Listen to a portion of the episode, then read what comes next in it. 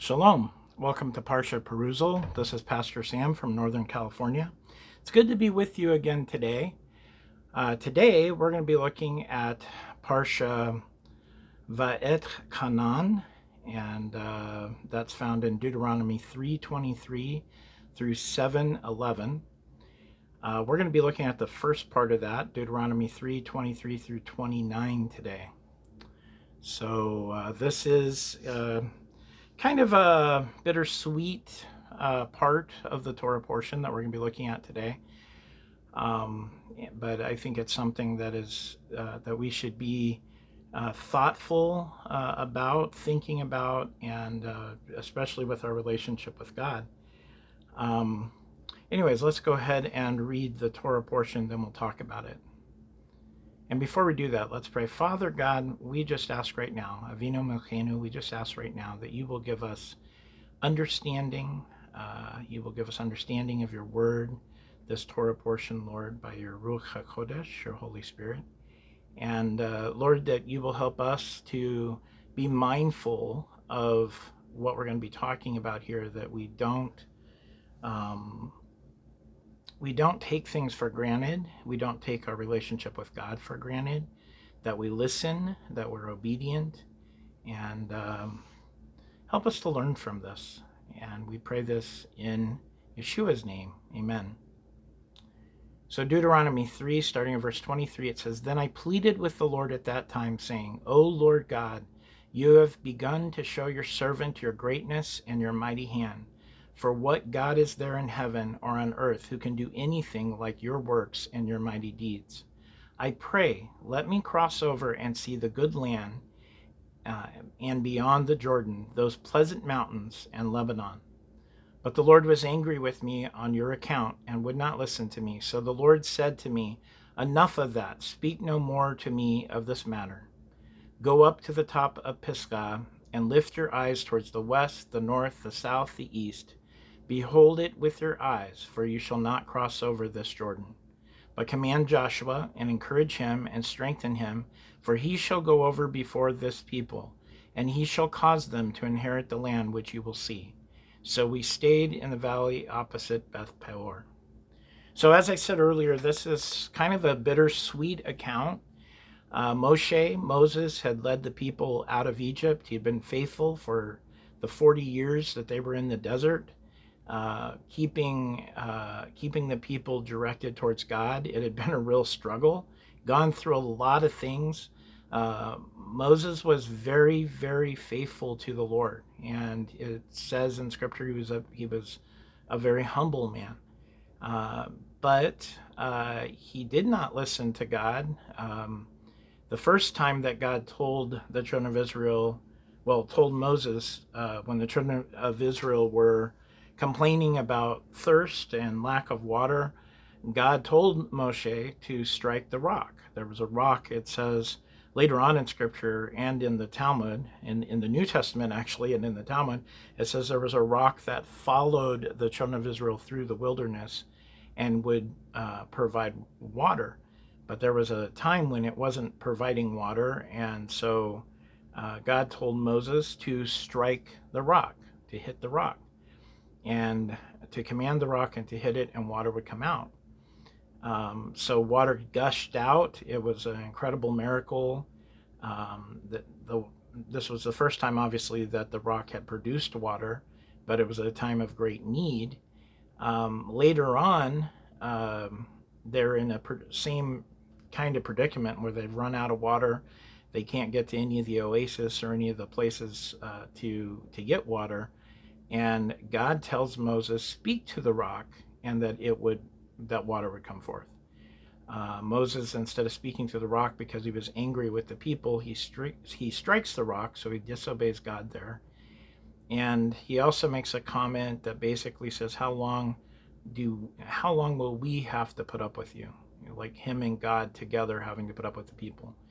Um, you know, there's been commentaries on this as to what actually God was upset with Moses about the disobedience of striking the rock, or, uh, you know, the whole uh, presumption of saying that he was on the level with God. I, I tend to go with both. I think Um, you know, Moses, like all of us can do sometimes, Moses lost his temper. He was angry with the people.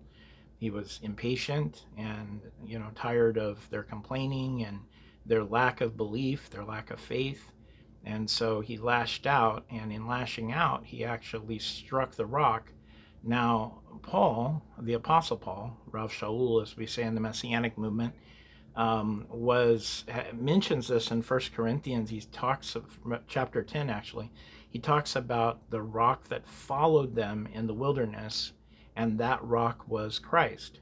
Now Paul gets this idea from the Talmud, which actually says there was a rock that followed. You know, just like there was a cloud in front of the children of Israel, there was a rock that followed them wherever they went, and that rock also went with them into battle uh, Paul actually says that that rock was a representative of, of, of the Messiah, of Christ. And so by striking that rock, actually you are striking Messiah. So what a incredible, you know, that, that would be horrible to, when you think about that. Um, so so Moses uh, actually in on both those accounts, he struck the rock in disobedience, and he also um, presumed that he was not on the same level of God, but that he was with God against the people in this matter, which kind of lifted himself to a higher level. Um, you know, as I said earlier, Moses was one of the most humble men, it actually says in scripture, who ever lived. And yet, this was a moment possibly of some pride. Uh, you know, here I've, I've struggled with these people, with God all this time and then to say how how long will we have to put up with you um, so uh, you know um, suffice it to say god was upset uh, obviously upset and moses here in verse 24 says o lord god you have begun to show your servant your greatness and your mighty hand for what god is there in heaven on earth who can do anything like your works and your mighty deeds but then he he requests he says i pray let me cross over and see the good land beyond the Jordan. Please, God, let me go see this good land. The pleasant mountains in Lebanon, please let me go there. Please. You know, he asks. There's no there's no problem with asking. I mean, you know, but actually this had been something I guess that God had already told him he wasn't going to be able to do. And so um, God tells him that uh, the Lord was angry, or it says in Scripture that the Lord was angry. He says the Lord was angry with me on your account. so he's not really taking responsibility for that. I'm not sure if that's right or wrong in the sense, uh, but it is true that it was because of their complaining and their disobedience and their unbelief that um, Moses actually also got into trouble.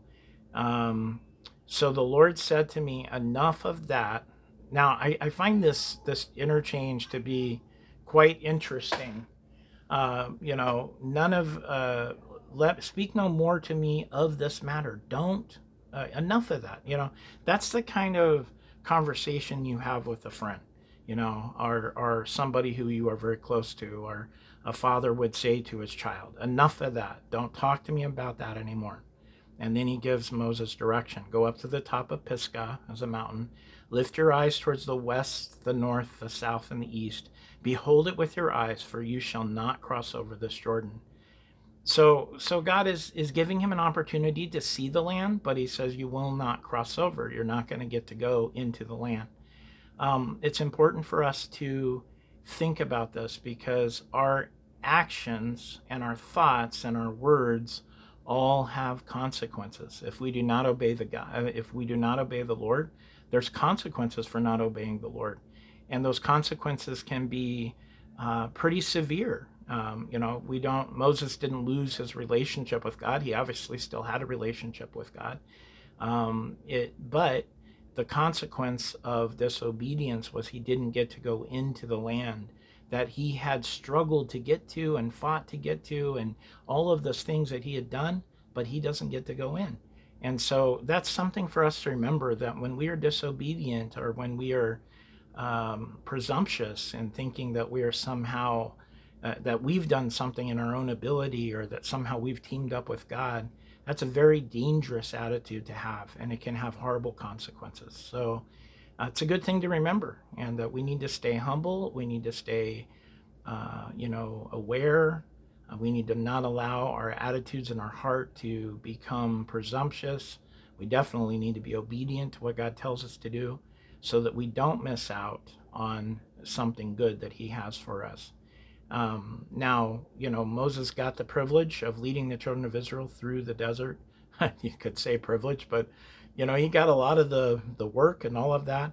But God tells Moses, but command Joshua and encourage him and strengthen him. So on top of this, not only does he not get to go in, but he, but God says, but you need to talk to Joshua.